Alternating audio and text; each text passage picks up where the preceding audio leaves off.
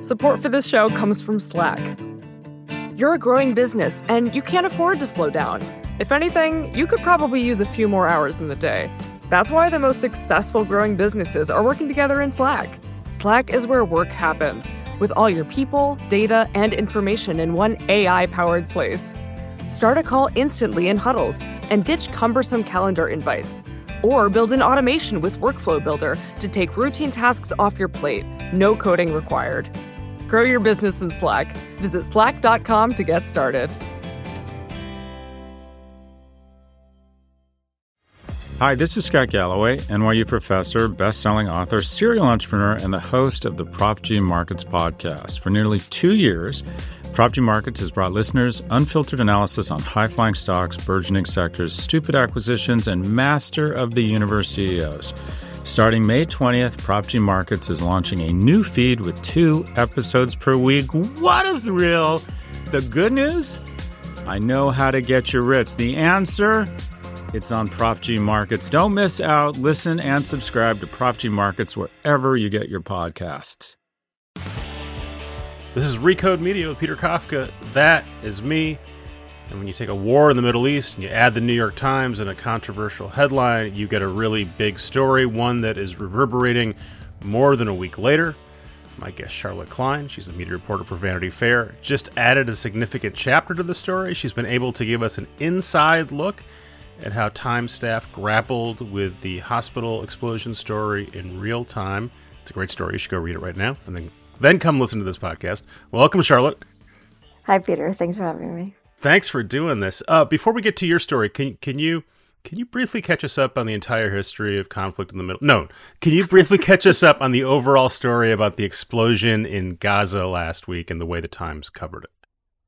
Yeah, so basically, there was an explosion in um, the parking lot of a hospital in Gaza, and the Times initially sent out an alert that said uh, it was an that it was an Israeli airstrike and attributed that claim to Palestinian officials. Um, and you know, I think they I don't know if they were the first, they were among the first, but it wasn't like it was a scoop. You know, I mean, I think that the Wire sent up blasts and um, and then, you know, a few, I don't know whether it was a few minutes or maybe an hour later that Israel uh, said, you know, we're looking into it. We're not entirely sure. But it basically came out that the Times' source was the Hamas backed Palestinian uh, health ministry. So, I mean, I think that a lot of news outlets, the Times was not alone. You know, the Wall Street Journal also attributed it to um, an Israeli airstrike, CNN, Reuters, Al Jazeera, um, and you know, I think it became clear pretty quickly that this was not, at least if it's not an Israeli airstrike, just not verified to be an Israeli airstrike, and so there was kind of a rush to conclusions there. Yeah, so this is very much a fog of war story. It's happening in real time.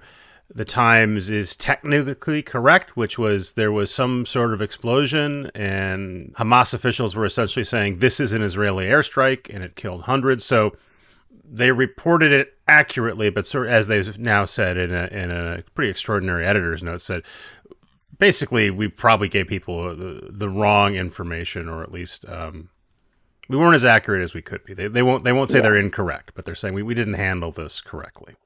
Right. And I think that, um, yeah, like you said, it definitely is a fog of war situation. I don't think this is the first story we've seen out of this war, which has only been going on for a few weeks, where news outlets are sort of caught in that. But I do think that, and, you know, Joe Kahn, the executive editor of the New York Times, in addition to the editor's note, went on a Times podcast um, on Monday and he, you know, addressed the editor's note. And he said in that interview that you know they change headlines all the time. These are developing stories which is totally true. And and these are developing stories. But i think the fact that you know this is obviously a very contentious moment i think that the times and other news organizations just had to be even more careful than usual and, and for context uh, because the times has got come in for a lot of criticism i think a lot of it's well deserved but you know there were people i was seeing on twitter who were complaining that cnn for instance wasn't covering the airstrike correctly because they weren't referring to children being killed. Um, and, and at one point they'd said innocent civilians, and I think I think uh, Anderson Cooper changed it sort of on air to civilians, and they were angry about that. So there was anger that that initially that that mainstream organizations weren't portraying this sympathetically enough to, to the Palestinian cause. So right. Um, we're not doing equivalence here, but just to no one was happy with any of the coverage, but a lot of the focus has been on the Times because it's the Times, I think, is the right. fairest way to put it. So tell us about your story because it's quite extraordinary. Thank you. So I obtained internal Slack messages. They, you know, among New York Times editors and reporters. It took place in a Slack that had some 500 members, but it's open to anyone at the Times. Um, and it's just like, it's called Israel Briefings. It's basically where they're just going back and forth about all of this coverage with the Israel Hamas war.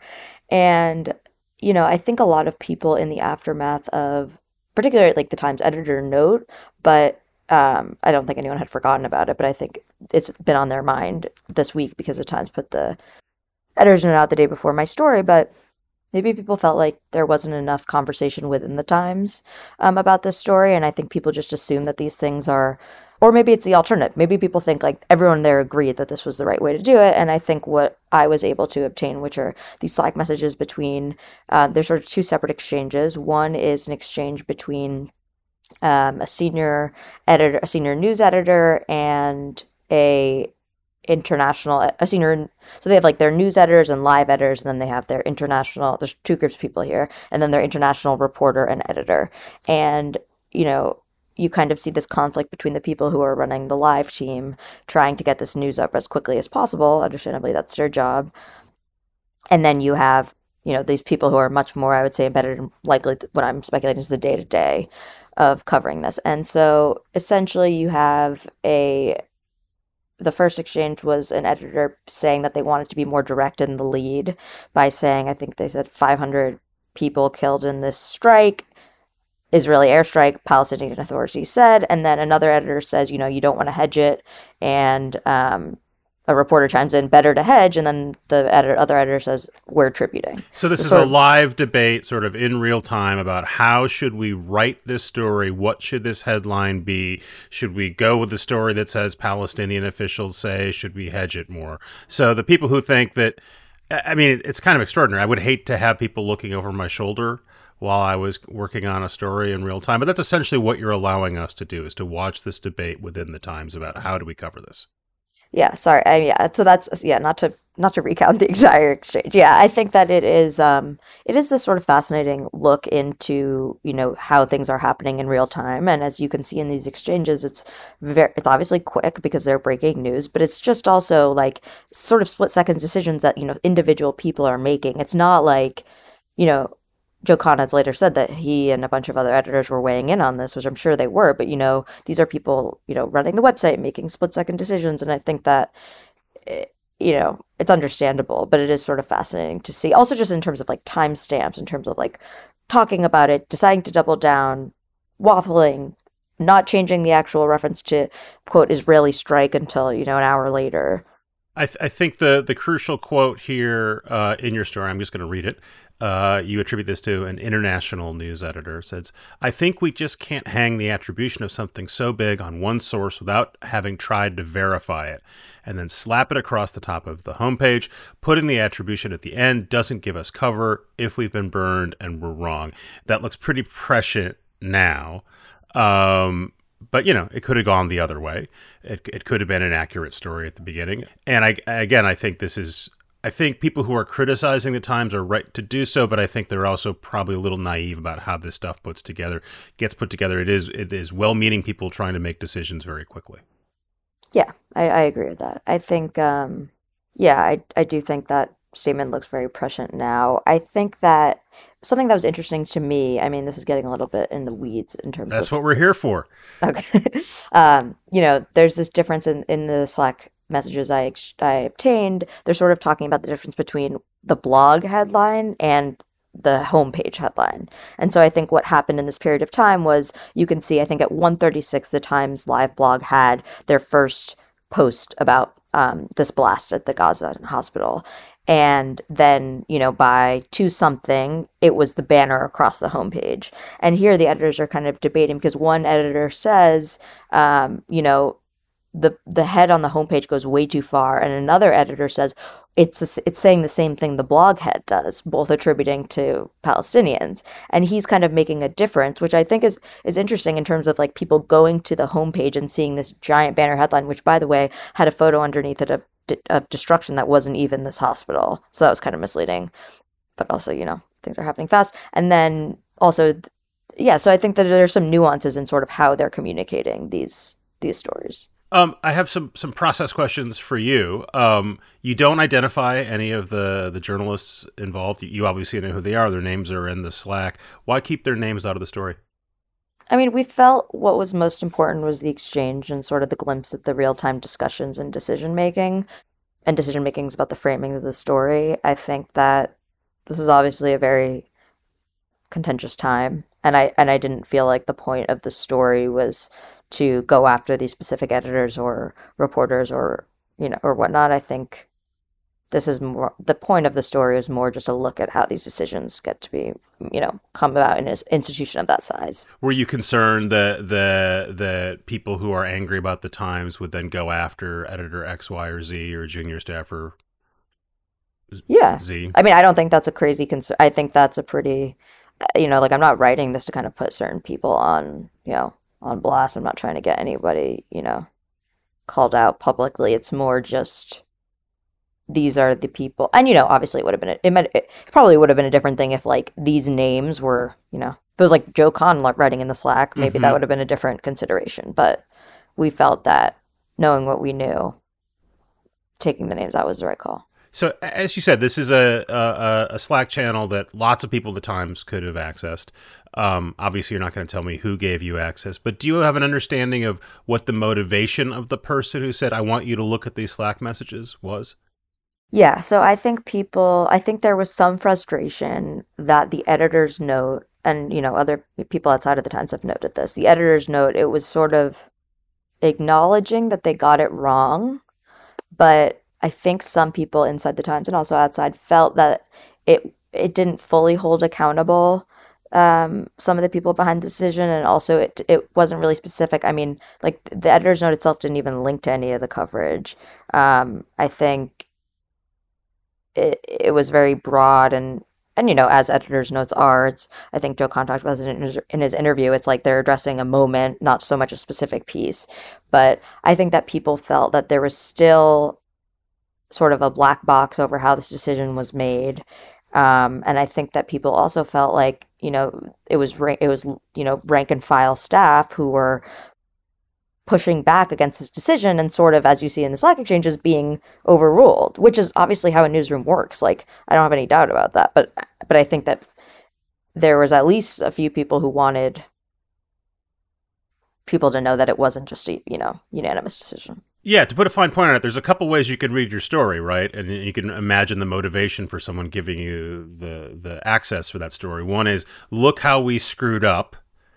You should get you should explain this to the world. Or look, we were trying our best to get it right and we got it wrong. Mm-hmm. Which one of those do you think the, the, the what, what do you think the motivator was for the person who, who reached out to you or provide you with, with this Slack?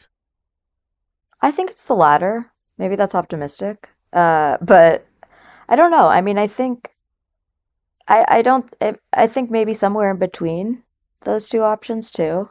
I think that it's you know like I I understand I think what places like the Times are doing is incredibly hard like especially in this kind of a situation and i don't fault you know i think they made the wrong call but i think it's good that they acknowledged it in the editor's note like i don't know the last time joe Kahn has gone on a podcast to talk about something like this either um, but I also think that there was clearly more to it than um, you know than they publicly acknowledged, which is why I felt like that was a good insight. As, as, an aside, they're still being incredibly measured about the way they talk about yeah. what happened at that hospital. They have yet to say, uh, "We think this is Palestinian rockets," or "We think this is Israel." Um, they last late uh, last night they put up a story that says here's this forensic evidence that the U.S. and Israel are using to to say that this is a Palestinian rocket, and we think that that evidence is wrong. They go into great detail about how they think that evidence is wrong, and they still won't say who they think is responsible for the actual explosion. Um, where, Yeah, I where saw- a lot of other that. organizations Yeah. have. The Wall Street Journal this weekend has a video saying, "Here's how a Palestinian rocket landed on the hospital," Mm-hmm. and there's no hedging at all about it. The journal just says this happened. Yeah. Yeah, I saw that visual investigation. It's really interesting because also like, you know, I love Times visual investigations. I think they're great. I mean, it's I think it's one of their best uh, you know, teams. And I think I wonder if we would maybe be looking at that visual investigations differently had all of this not happened and you know, I think the tough part about this and I wanted to try to be clear about this in my story is like there are a lot of things that are unknown still about this. And that's what's sort of hard is like, even though the US and others have said that they believe it was an errant uh, Palestinian missile, um, and you have these different outside analysis saying the same, you know, we, we still don't really know. But I think that aside from all of that, we can at least agree that the Times shouldn't, based on, especially based on the internal conversations we now know happened, have rushed it out. What would what would the correct the correct headline have been at at and around the time of the explosion? Do you imagine? maybe I think just not Israeli, you know, attributing blame. Like I don't you because you didn't have to attribute blame, right? You could have just said, Large Explosion explosion, at at, Gaza hospital. hospital. appears to have killed many people. yeah, yeah. Um, and then you see in the Slack exchanges, they're actually like, we should be. I think we could actually be more precise in the lead, and that was something that you know Lulu asked Joe Kahn about in the interview, which was like, this wasn't a scoop, and given the nature of what Hamas has done, why why race to get it out? But I do think, I mean, a lot of people, I didn't really get into it in my piece, but a lot of people do talk about the competitiveness and sort of the mistakes that can be made in the rush to get it out. Um, Jessica Lessin, you know, tweeted my story and noted something that I thought was interesting, talking about the tension between the live team and the and the international editors and kind of how they're doing different kinds of work. Um, but I don't know. I mean, I mean, I, I, I can imagine people would have been very upset with that headline too. Again, not to do equivalence, but they would have said, "Well, why don't you assign blame for this rocket?" right. Um, I, I did want to broaden this a little bit. Um, I have been calling people at the Times the last few days and saying, "Hey, when am I going to see a story about people at the Times tearing each other apart on Slack?"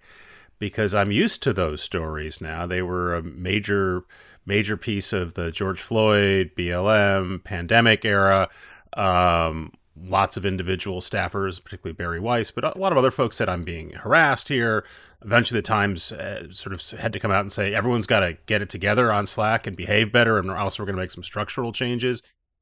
But this is still a, a, a really, a really, uh, ser- I'm trying to find, I'm trying to find generic ways to describe. It's a war between Israel and, and, and Palestinians and Hamas, and you would think there would be people in the Times who are upset about what other people in the Times are doing, either coverage wise or what they're saying in Slack.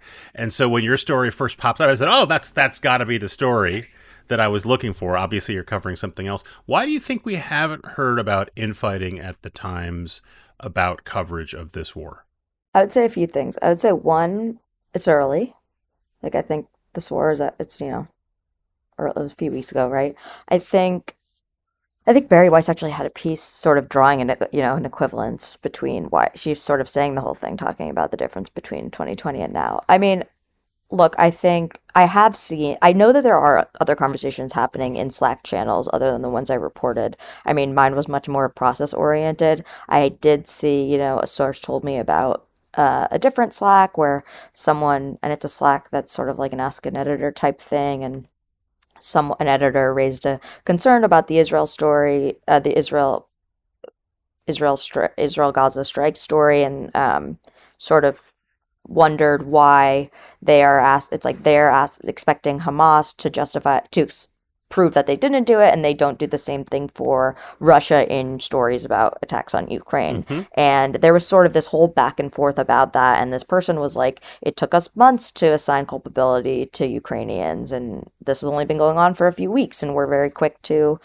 You know, give Israel the benefit of the doubt. And so so those conversations are happening. Um, that was just one example that I heard about. But I think you also had a few things like in 2020. First of all, it's to my understanding, I don't really know the specifics of it, but I do know that I think they've cracked down a little bit on Slack in general inside the Times. There like used I know to be there sort of a there used to be sort of a main Slack where everyone Yeah. worked at the New York Times could pop off, and I think that no longer exists. I think one of us should probably verify that, but Yes. uh, that's that's our that's our belief from two media Yes. reporters. Yeah, I um I remember just a story I was doing like a few months ago. This might have been around the trans issues at the Times, and it was something someone had mentioned something where basically you can't just like pop in and ask you know any question. And these sort of I think around um in 2020 at during the national reckoning there were these forums where people could kind of just pose any question. But I also think the fact that everyone was at home and it was also just a different. I mean there uh, there is a difference I think between a national reckoning and, and a foreign war. I mean, I don't I think it's apples and oranges. Like I don't think we can weigh them in the same way, but I do think it was just a different time. Someone suggested to me that that's part of the BLM issue was talking about the Times as an employer, and right now that's not the case. Um, I'm not wishing that the Times has internal strife, but I do imagine that there's going to be more to this story. Charlotte Klein is the media reporter at Vanity Fair. Her story is called "You Don't Want to Hedge It." Inside the New York Times debate over its Gaza hospital bombing coverage. If you have got to this part of the podcast and you have not read her story, go read it. Charlotte, thanks for coming on. Thanks, Peter. Thanks again to Travis and Jelani and Jolie Myers as well.